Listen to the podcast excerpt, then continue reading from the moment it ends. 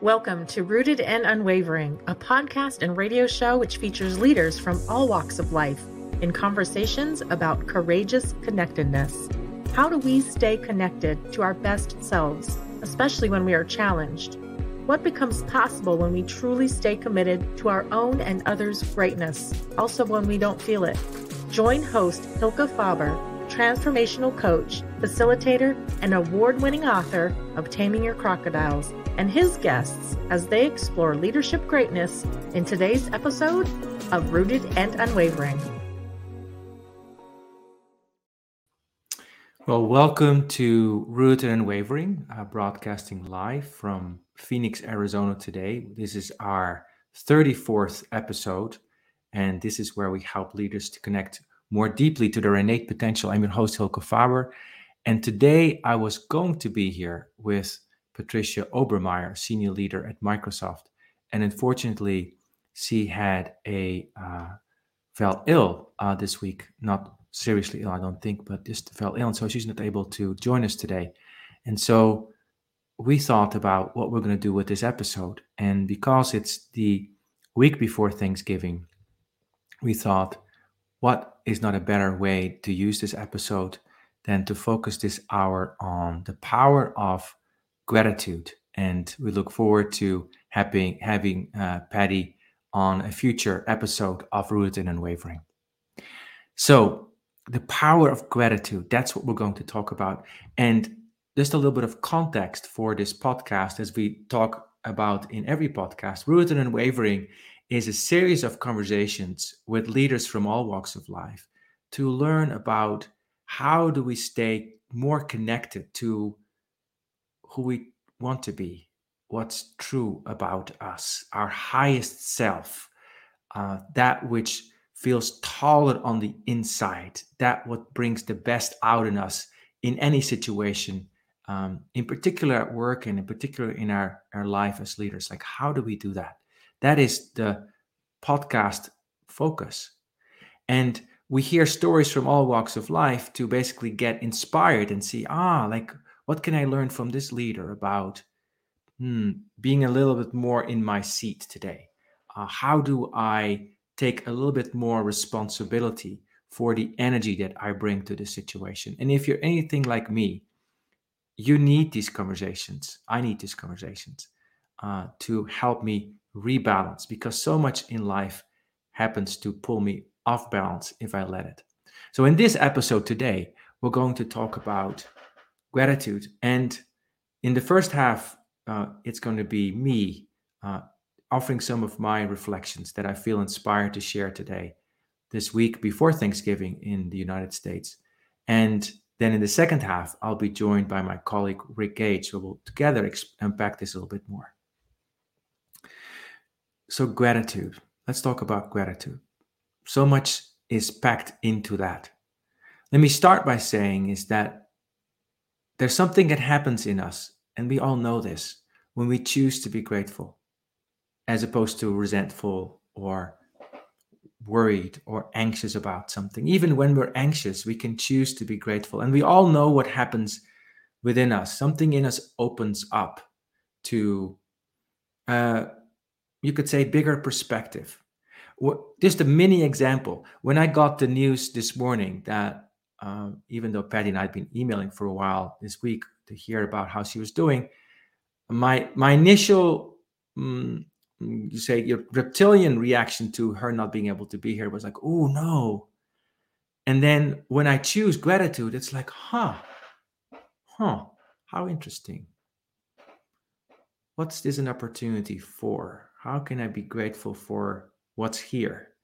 And gratitude helps me to open up to what's here. This morning, I took a walk in my neighborhood, which I often do. I live in Phoenix these days. And it's been a really hot summer, brutally hot. And some of the trees, which there are many here in this neighborhood, have died. And I walked by one of the trees that people were taking down, and I was thinking, like, why would I choose gratitude for this, right? And what happens when I choose gratitude? Now, part of me feels sad and concerned about the environment and and sad about losing this beautiful tree. And then when I choose gratitude, it doesn't negate these feelings. It opens up something in me that says, okay, and we're still here.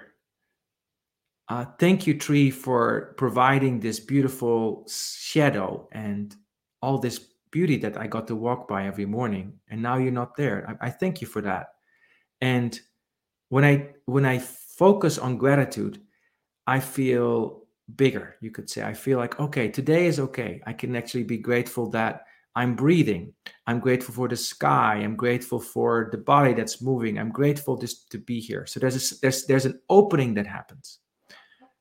When you think about specific leadership challenges that we may face, like we may get, and this is the time of year that many companies get their survey results in terms of how their employees are feeling. And sometimes you get good results and sometimes you get less positive results. Or it's the time of year where, you know, we're sort of at this end of year where a lot of things have to be done. And there's like this kind of like almost stress, like I need to push through this. And in that stress, you could say our perspective becomes smaller. Oh, are the results okay? Am I getting the right results? And when I look at these results, whatever they are, even if they're not what I want them to be, with gratitude, just notice what happens. When you look at think about something in your life that you may not like that's happening, that's challenging for you. Notice what happens for you when you choose to bring an attitude of gratitude to it. I find when I do that it opens me up to perspective, a sense of awe, curiosity.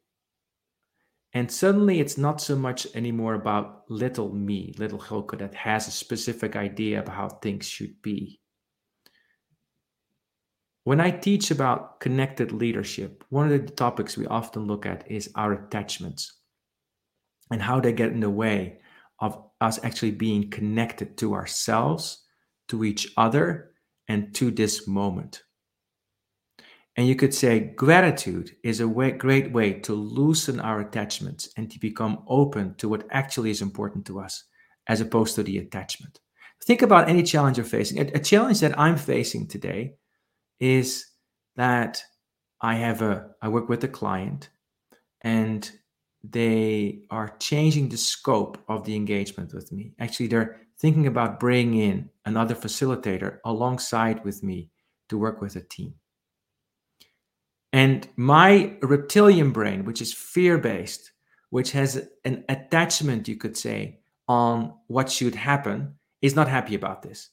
And when I can map my attachments to make sure that they don't have much hold on me. So I have attachments in three areas: on the I, the we, and the it dimension. And we can always look at their attachments, and basically means anything in life from those three dimensions: the I, we, and the it. So on the it dimension, I have an attachment to it being successful through my methods, the team development, through my methods, to what I do. And even there's a financial component to this. Like if I do this by myself, I make more money, I think, right? There's something about me, it sounds like a crash, but that's part of what happens in the mind. So just think about the challenge you're having and think about the attachment that you have with this challenge and what the impact of that is. That's an it attachment. So there's something like that says, this should not be happening. I should do this by myself.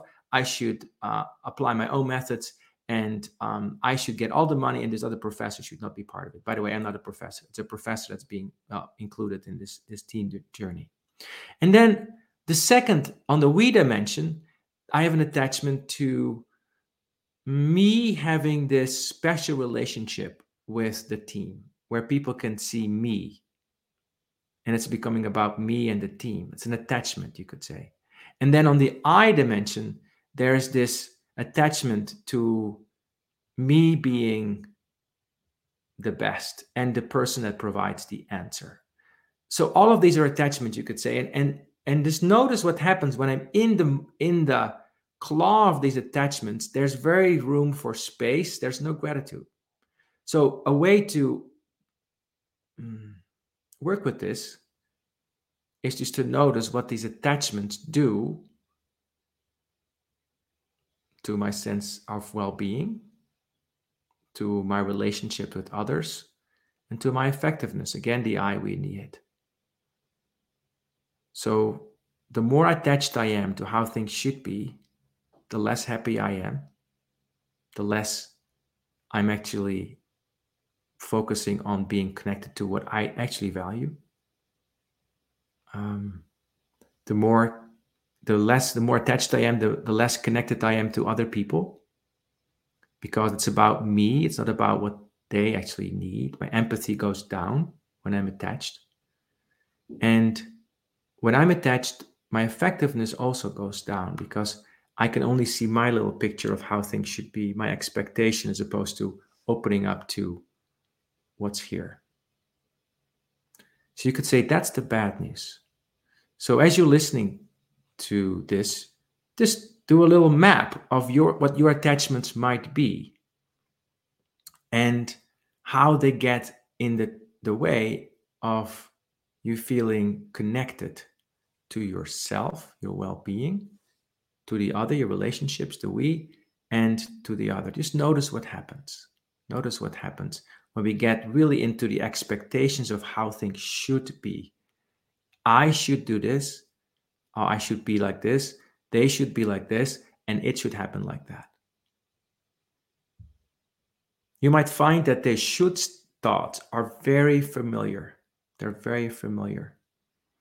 And as we will explore in a moment, they have often history in us. We can actually make a history, make a map of it, where how they've come to be. But before we do that, because that may be a lot of work, we can make it much simpler and say, we have these attachments, right?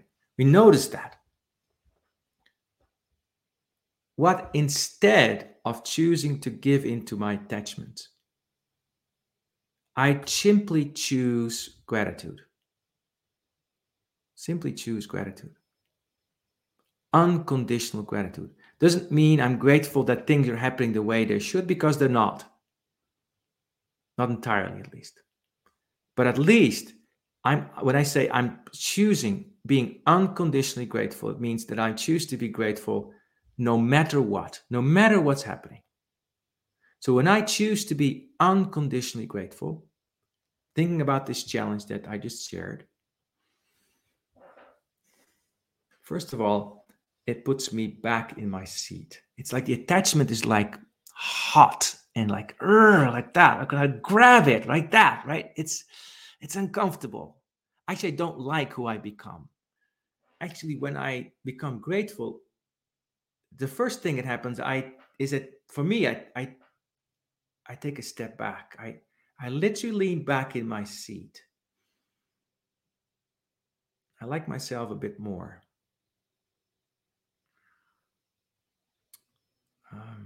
I start to appreciate something that might be more true about this than what my little superficial mind made up about this situation. Like I look beyond the little pictures of my expectations, and I look into what's actually really true about this.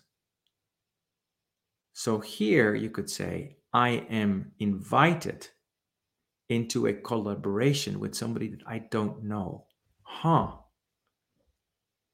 This other person has probably so much to offer.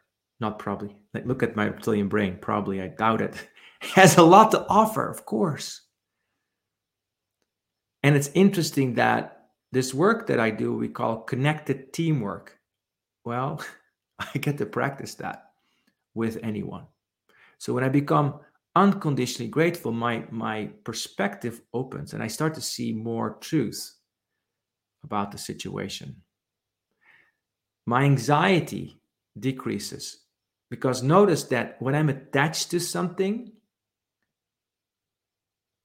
part of my mental resources are going to be motivated to making that happen at all cost, probably in some part of the mind. And so I can release it. I can relax that. Now, what happens with the sense of, so on the I feel more relaxed. On the we dimension, I feel curious about the other people.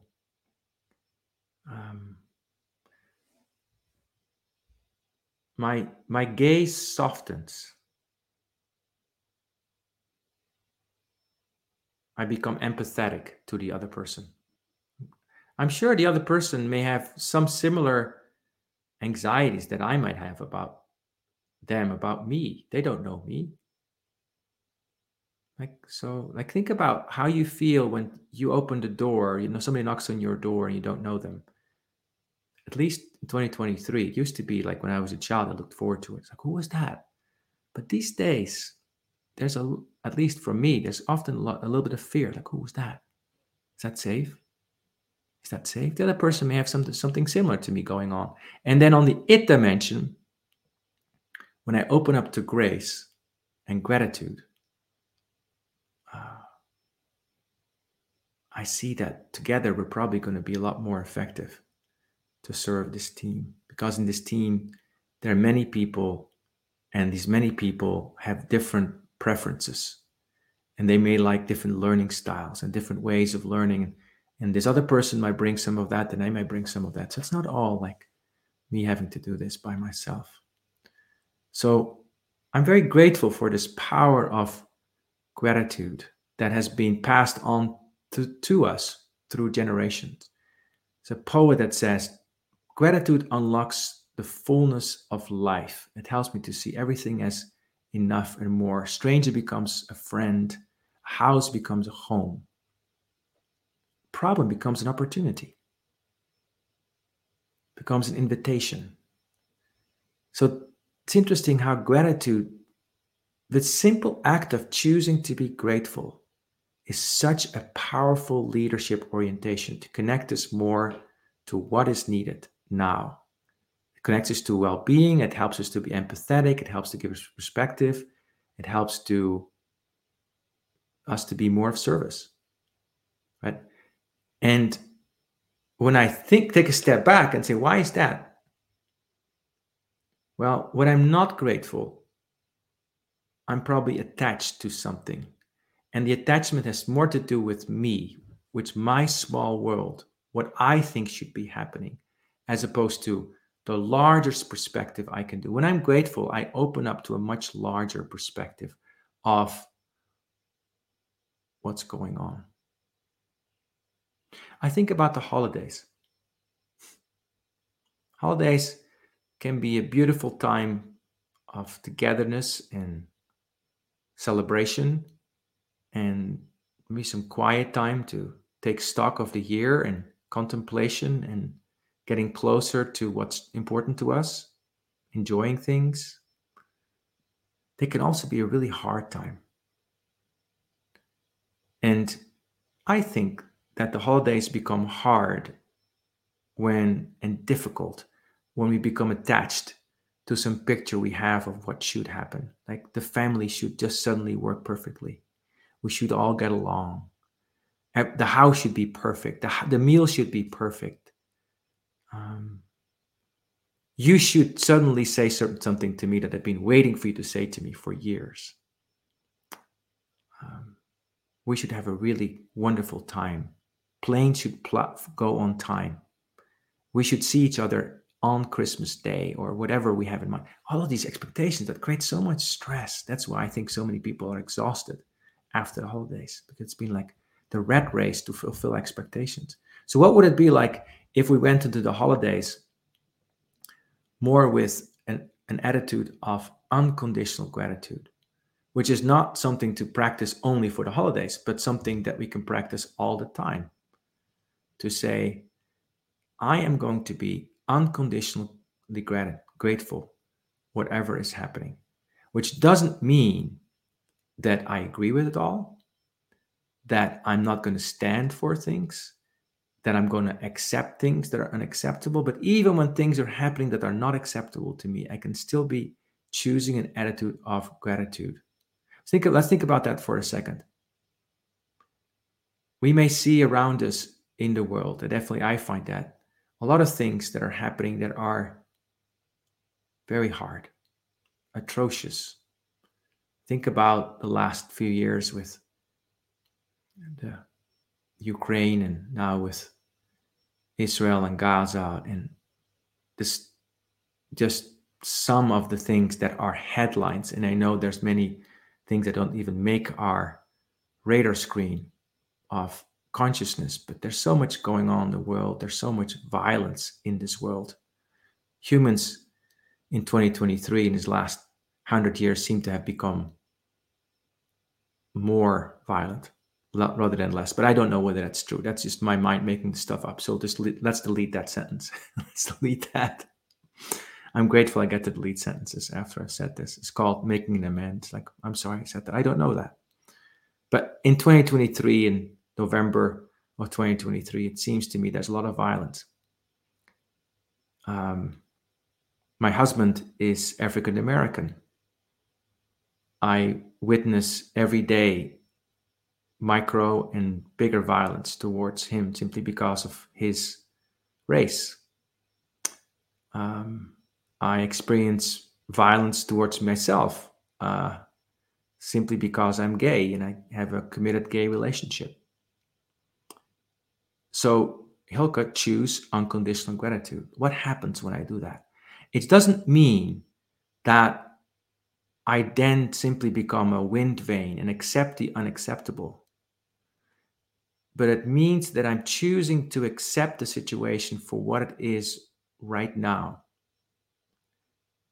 And I choose to find what I can be grateful for, which in this case is,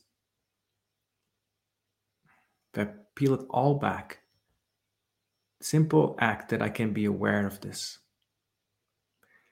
and that I am alive and that I get to bring awareness and compassion to it. So when I really peel it down, this is the beautiful thing about challenges. They bring us to, like, they peel us down to the most essential layers. Like, even if everything around me goes haywire, what can I be grateful for? Well, that I get to bring to it what's most important to me, which for me is truth, love, and service. So when things really, real big challenge, I get to be grateful for, because it is an invitation for me to wake up more deeply to what I can truly bring to not only this situation that's challenging, but also to any other situation in my life. You may have heard of an Austrian psychologist who wrote a book called Man's Search for Meaning, Viktor Frankl. And he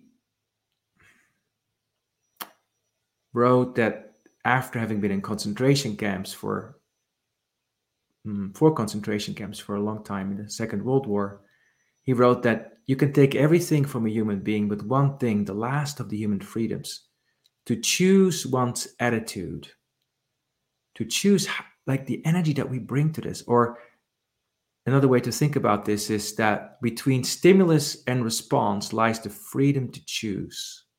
That's a way to paraphrase him. And what I'm grateful for when I'm in the fire of challenge is that there is this space. And I'm grateful for the space in me to choose to bring to it what I am. And when I look at a little bit deeper than that, I'm grateful that it brings me face to face to what I truly find most important. Everybody gets suffering in their lives. You've had your part. You've had your things. I have had my things happen in my life that weren't healthy, that weren't nourishing. And when I choose unconditional gratitude for that, it's not like I wish those on anybody else, or I'm happy that they happened. No, it's not like that. But I choose to open to it so that I can find in it what actually is most important to me. And what's most important to me is to become more and more truthful to who I am and what I can bring to the situation. So maybe that resonates with you. Just sit with that if you like. What happens when I bring an attitude of unconditional gratitude to anything that happens in my life? Not as a dogma, but as a discovery, like going on a hike or playing a computer game you like, or watching a Netflix series that you really like, or something that you like. I really want to explore this sense of gratitude, and then extend that to others and say, okay, even though you may not give me what I think you should give me, in other words, my attachment is on, I'm choosing to be grateful for you, which is gratitude, I think, is an element of love. And what I can always be grateful for is that the other person is here, whatever they're doing. And maybe I can be grateful that the other person is giving me an opportunity to practice compassion, or to become more real about what I truly value. Just like I can be grateful to a very deep, heavy weight in the gym. It's like, if my attachment is, it's going to be easy, I'm going to be like resentful to this weight. But if I see it as an opportunity to find out more of my power, and I practice unconditional gratitude towards the weights in the gym, I see them as friends that are here to help me to stand more in my true power. So I invite you to think about this in this upcoming holiday season. If you like, maybe you find it helpful. And if you don't, leave it okay. That's okay. But what can I be unconditionally grateful for? Very simple question. And allow yourself to move from, not be in a discussion, not like make a spreadsheet of it. This, not like a profit and loss statement. Oh, that's working, that's not. No, but go deeper into yourself. We can go deeper in the heart, whatever metaphor works for you. Go deeper into what's really important to me. If I don't know how to be unconditionally grateful, maybe the step before could be, what happens if I accept more of what's happening today and I resist less of what's happening? When I let go of my attachment, of the should that I have in my brain, of what should happen. So explore that possibility. Explore that possibility. I hope you enjoy that. So we've been talking about unconditional gratitude. We're going to take a short break. And then after the break, I am grateful that I get to have a conversation with my colleague, Rick Gage, about these practices of unconditional gratitude. And I'm also curious to hear from him what his experience with gratitude is and how that helps him. See you after the break. You are listening to Rooted and Unwavering, presented by Growth Leaders Network, the leadership, team, and culture development company. If you would like to learn more about working on connectedness for yourself, your team, or organization, please contact Growth Leaders Network on LinkedIn. And now, back to the show. So welcome back to Rooted and Unwavering. We're talking about unconditional gratitude. And Rick, not to be tongue-in-cheek, I'm going to say I'm very grateful for you and grateful that you are here today with me. Rick is a very experienced facilitator and leader who works in a human workplace and Growth Leaders Network, is a grandfather of 6, is that right? Yes. 6, I think it's probably, and counting, and many other things. And besides that, also a dear friend. So Rick, welcome. Thank you. So, yeah. So any thoughts from you about unconditional gratitude that you want to start off with today?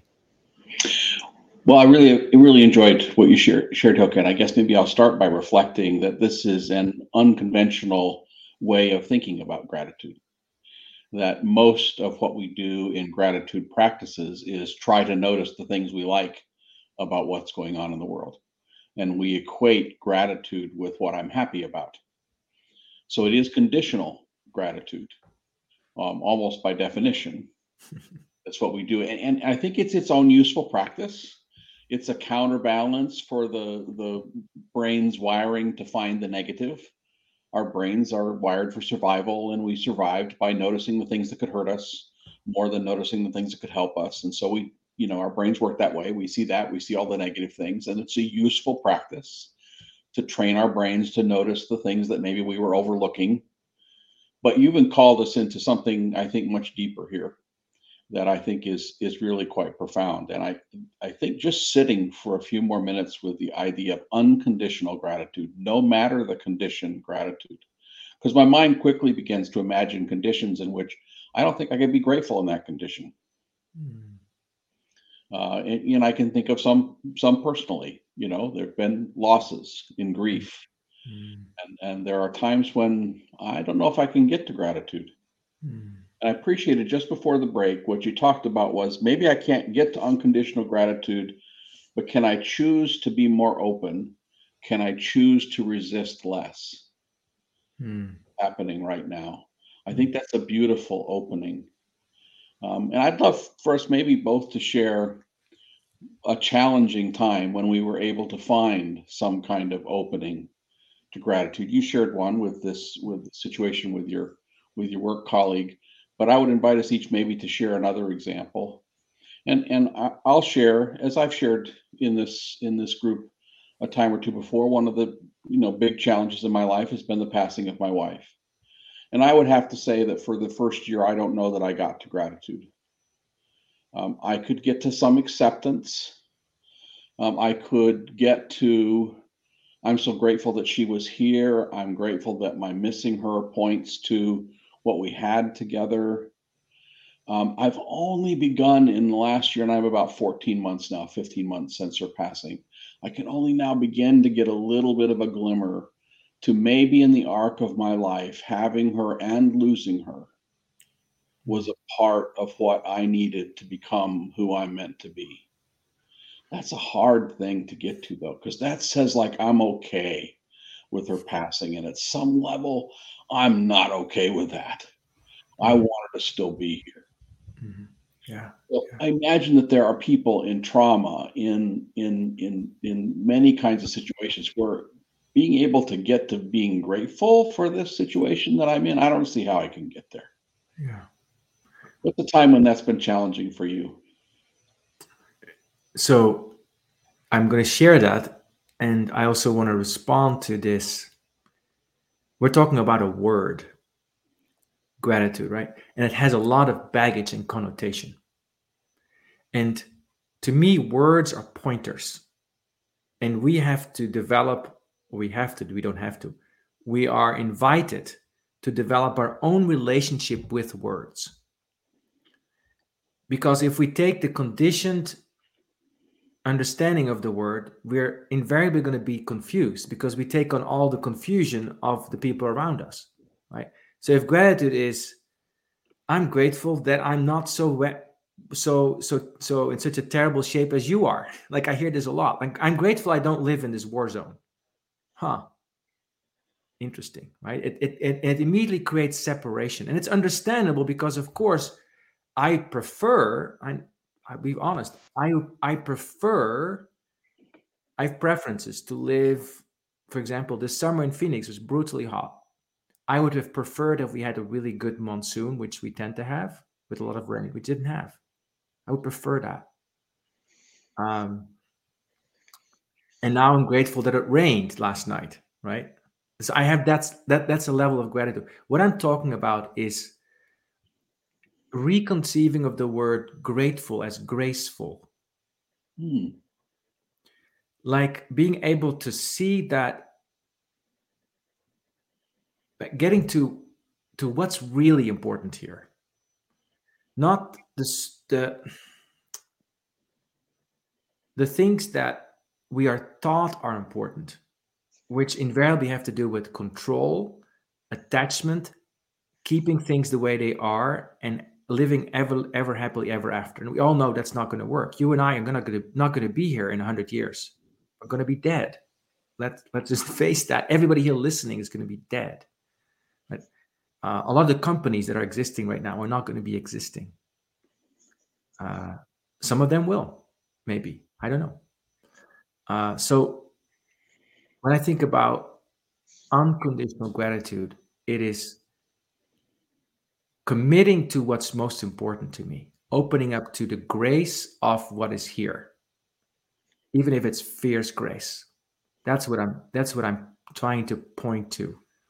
So, and I loved in your story that you said that this experience with your wife passing has brought you back more to what's real about Rick, even though it's hard, right?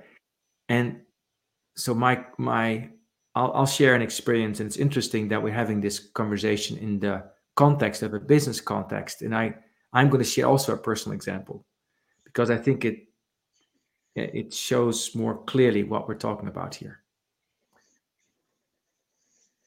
One of the reasons I talk about attachments, because I've got a PhD in attachments, and it's partly rooted in my growing up, like where I felt I needed to attach to things to be safe. That has led to really difficult relationships, especially personally, romantically. I became very codependent, you could say, very attached to how another person in charge of my happiness. Like, you should be here. Not only you should be alive, that was not enough. You should smile when I say you should smile. You should do what I think you should do when I say you should do that. You know, you should eat what I at that, like a long list of shoulds. And as soon as that doesn't happen, I go into action. So that's the context for which the example that I want to share. I've been married for 2 years. And I've been together with my husband now for 8 years. And that's been a beautiful and also very challenging experience. So in 2019, we had lived together in Seattle for a year. And I did something that was very codependent. And my husband responded with, "I don't think I can live with you right now. I need to leave." It was Christmas 2019. And I'm so grateful that I had enough training by that time, that I didn't go into "why you're doing this to me, poor me, bad you," and I got to get the whole of universe together to get this fixed. No, I didn't do that. I chose unconditional gratitude. And on Christmas Day, it wasn't like I could really feel it, but there was a quiet in me that I never felt before. A sense of ease in myself, that there's a lesson. I could hear the deeper intuition saying, there's a lesson here for you, Hylke. Don't miss it. Don't miss it this time. Listen. And I'm very grateful for him leaving at that time. Very grateful, because it showed me something about the value of true grace, true being centered, truly being rooted in what's most important, which to me is something about being unconditionally loving. And unconditionally grateful to me is like a derivative of that. And being centered in a peace that goes beyond conditions. And that has helped me so much as a coach, as a facilitator, and as a leader, because now when I'm in a room with people and things are not going the way I want them to, I can still feel the familiar tug of like, I got to fix this. I have got to fix this now. But there's a memory now in me that's online that says, is that true? And then life becomes a lot simpler, because as I am not throwing up more dust and getting involved in the drama, like, I'm able to stand back, I'm able to watch, I'm able to, and then I'm able to say or not say what needs to be said, as opposed to what I say or need to be said from my attachment. I can speak now, not from my attachment, but from a place of compassion, from a place of true integrity, true service, not what I think should happen. Thank you for asking that. I think what you shared is so powerful, Hylke, and what you described in there that sticks with me is there's that little sense of quiet that you felt on that Christmas. It isn't yet that I can choose gratitude in some and feel it in some full way, but I can feel that, like the seed of that choice. I can feel the little pause in that Viktor Frankl talks about, that there's this, you can see that piece in there. Because when you started, you talked about how I want to choose gratitude in every situation. Sometimes I don't feel like I can choose it. But that opening, that space of, I can open a little bit to what might be here for me to learn. I can let go a little bit of my expectations of what has to be true.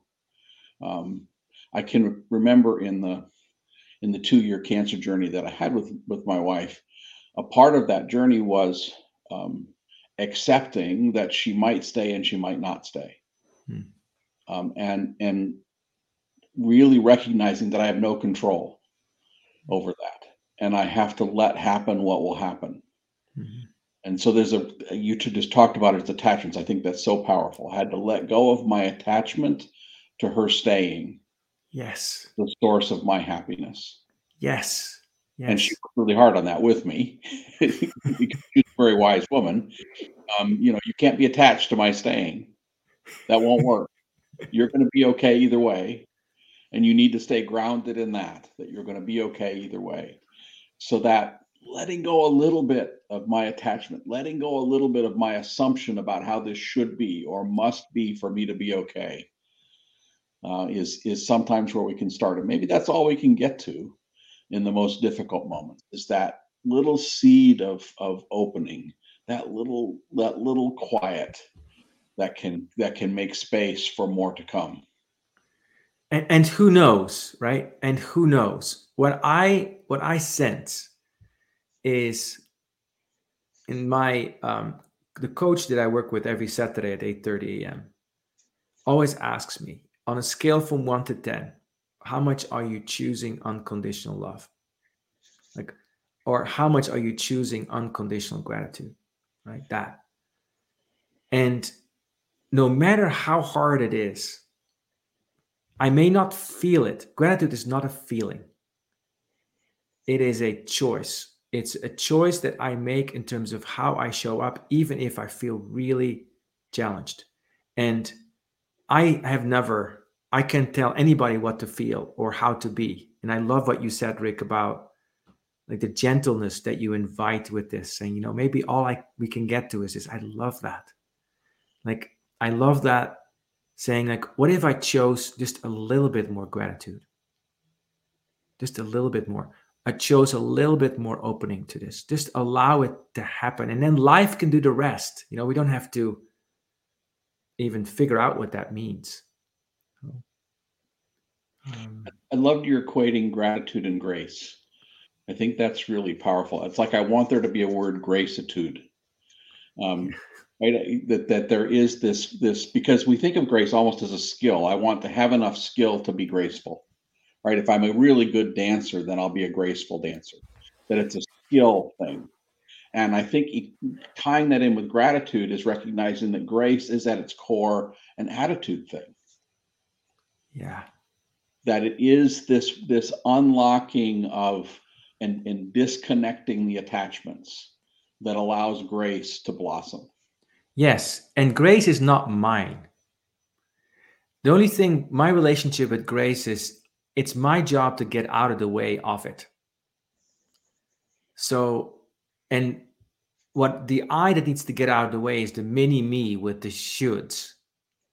like, oh, this should not happen. This, you should do that. It's Thanksgiving. Oh, everybody should arrive at whatever, you know. Everybody needs to like turkey. Everybody should be vegetarian. I don't know. Whatever my mind, the house should be nice and clean. I've got 10 people coming to visit and stay with us. Everybody should put their shoes in the garage, you know, things like that. But when it doesn't mean that I'm not going to exert myself, like I'm going to be intentional, but I'm going to do that in a space of gratitude where I say, okay, I'm going to open up to what's here and really listen. And then to me, the grace is, it's omnidirectional grace. It comes from what I consider me. Like I become more quiet and peaceful, which to me is huge grace, because that's hard to come by for me. Like the serenity, my goodness. Yes. Like I sober up from my attachment. Love that. I also receive the grace of my surroundings. I get to experience the beauty of what's happening here. All these people or whatever is going on, or nobody. Like that could be the quiet of the day, right? And I also see how life moves. And insights come, right? I grew up on a farm in the north of the Netherlands. I could have never in a million years have designed that I'm going to sit here on a podcast in November of 2023, sitting with my friend from Seattle, Rick Gage, biggest hearted man that I know, speaking from my home office in Phoenix, being married to an African-American man, doing coaching. I mean, it's insane, right? That's a lot of grace. A lot of grace. And it's not in the big moments, it's always. No? I love the focus of this as a tool in the context of the holidays, because there's so much pressure and challenge in the holidays. I was with a group last night where we used a process called a TRIZ to imagine how we could guarantee the worst holiday experience possible. And we strategized, just brainstormed all the crazy things that we could do that would make the holidays just absolutely certain to be horrible. And the powerful thing about this tool, of course, is you do all that work and then you stare at the things that you have there and you say, what of those things am I actually doing in some way? And you discover, it's really a way of discovering your attachments. Hmm. It's a way of discovering the things that you're holding on to, the shoulds that you're holding on to, the ways in which you are not unconditional in how you're approaching something like the holidays. It was really a powerful little way to unlock some clues for, I think, all of us that were participating. What are some of the things we do that make the holidays so much harder than they have to be? Yes, I love that. And what are some things that we're doing that make the holidays so much harder, that make work so much harder, that make relationships so much harder, that make our life so much harder.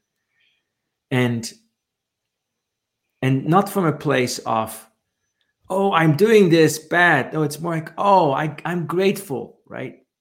And I just want to highlight just a quick other dimension on this. I'm also grateful for my own confusion. Because if I believe that I'm a finite person that dies at whatever age, and that's the end, separate, that's horrible, right? I now need to make sure that I am totally perfect and cleaned up and blah, blah, blah, blah, by the time I'm dropping dead. That's horrible. It's no fun in that. But if I get to see more like of the reality of the situation, which is that we're all connected, that I'm, you know, like you can, put this in so many different ways, but like there's this life that has a name called Hylke, and there's Rick Gage over there, and just like your wife, her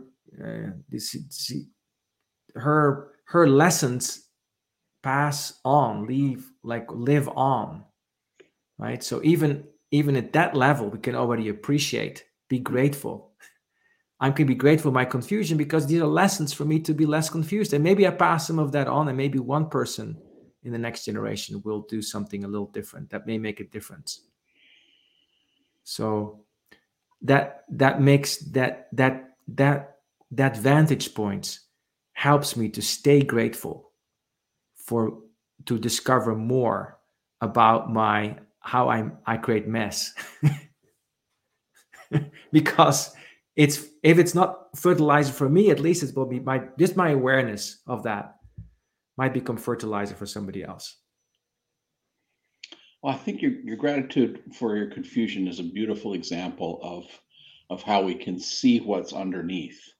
So I wouldn't be confused if there wasn't some part of me that sought clarity, right? It would be a non-experience, right? Yes, there are dissonant things, but I don't care.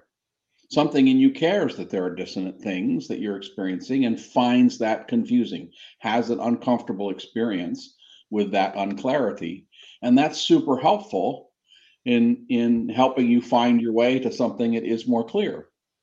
Yes. And is more peaceful and is more integrated and whole and real and true.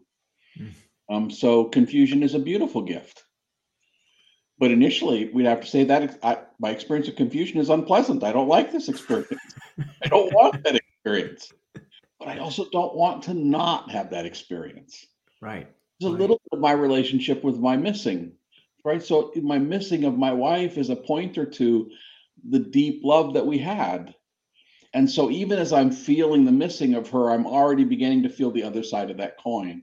Even as I'm feeling the confusion, I'm feeling the clarity that's on the other side of that coin. Even as I'm feeling the sadness, I'm feeling the joy that's on the other side. Yeah, I love that.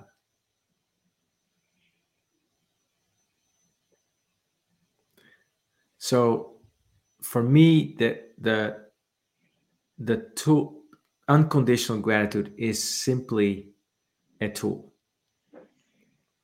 It's not the only tool. There's many tools to become more connected and to what's important. And to me, that's the core of it, to use gratitude as an approach to be restored and to be renewed and to be redeemed into what we actually are about. Which, if I look at the evolution of humans, you know, where our survival mechanisms are so strong, and they have a role, and yet they can distract us from being aware of that which includes the survival mechanisms, but which is bigger than that, right? We can be open to a perspective that's greater, that allows us to feel connected to what cannot be said. The same coach that I work with all the time always gives me this one sentence from the Tao, which I love. And I know this one, because I've shared with you many times, Rick, is knowing constancy is insight. Not knowing constancy leads to disaster.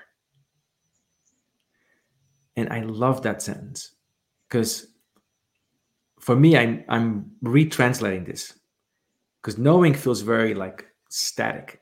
I got it, I don't. For me, it's like discovering constancy, discovering what's true about me always, whatever you call that, your values, your peace, your love. And even those words get new meanings as we mature, is insight.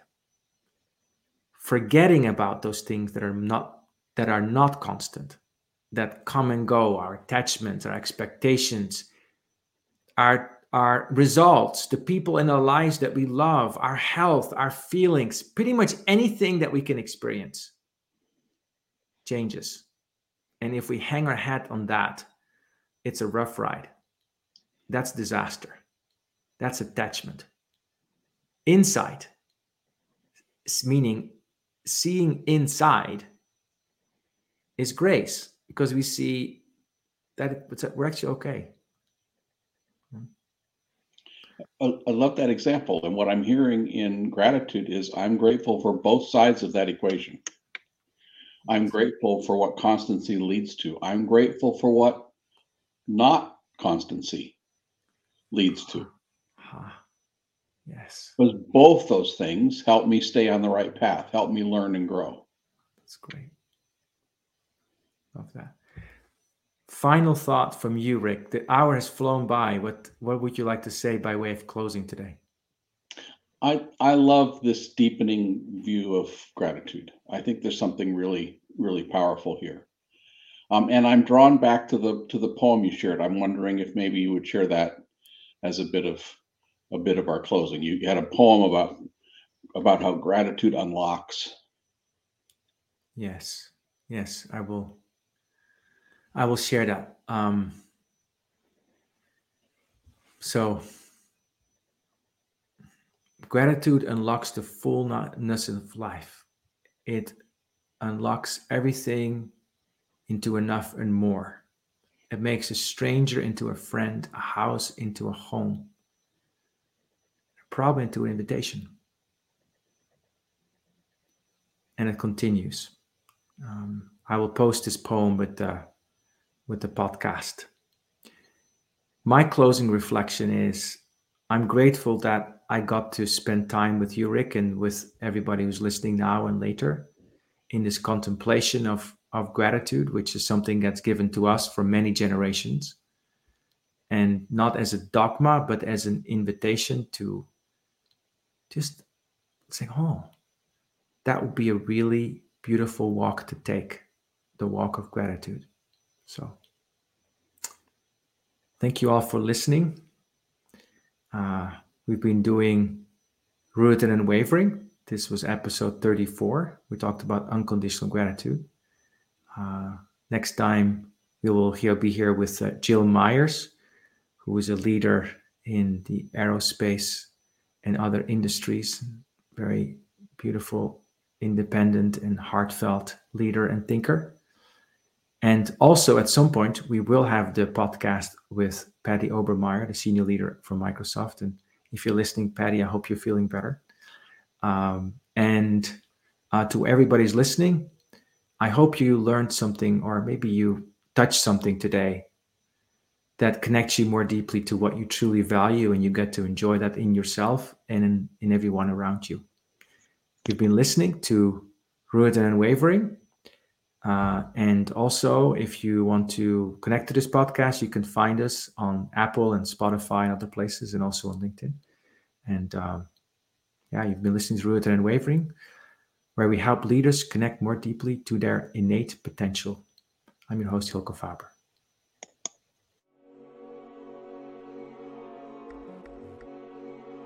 Thank you for joining us in today's episode of Rooted and Unwavering, Leadership Conversations about Courageous Connectedness, presented by the leadership development company, Growth Leaders Network. To learn more, subscribe to this podcast, connect with Growth Leaders Network and Hylke Faber on LinkedIn, or read Hylke's award-winning book, Taming Your Crocodiles. Now take a moment and appreciate something that is great about you. Celebrate the gift that you are and enjoy connecting more deeply to your best self today. See you next time on Rooted and Unwavering.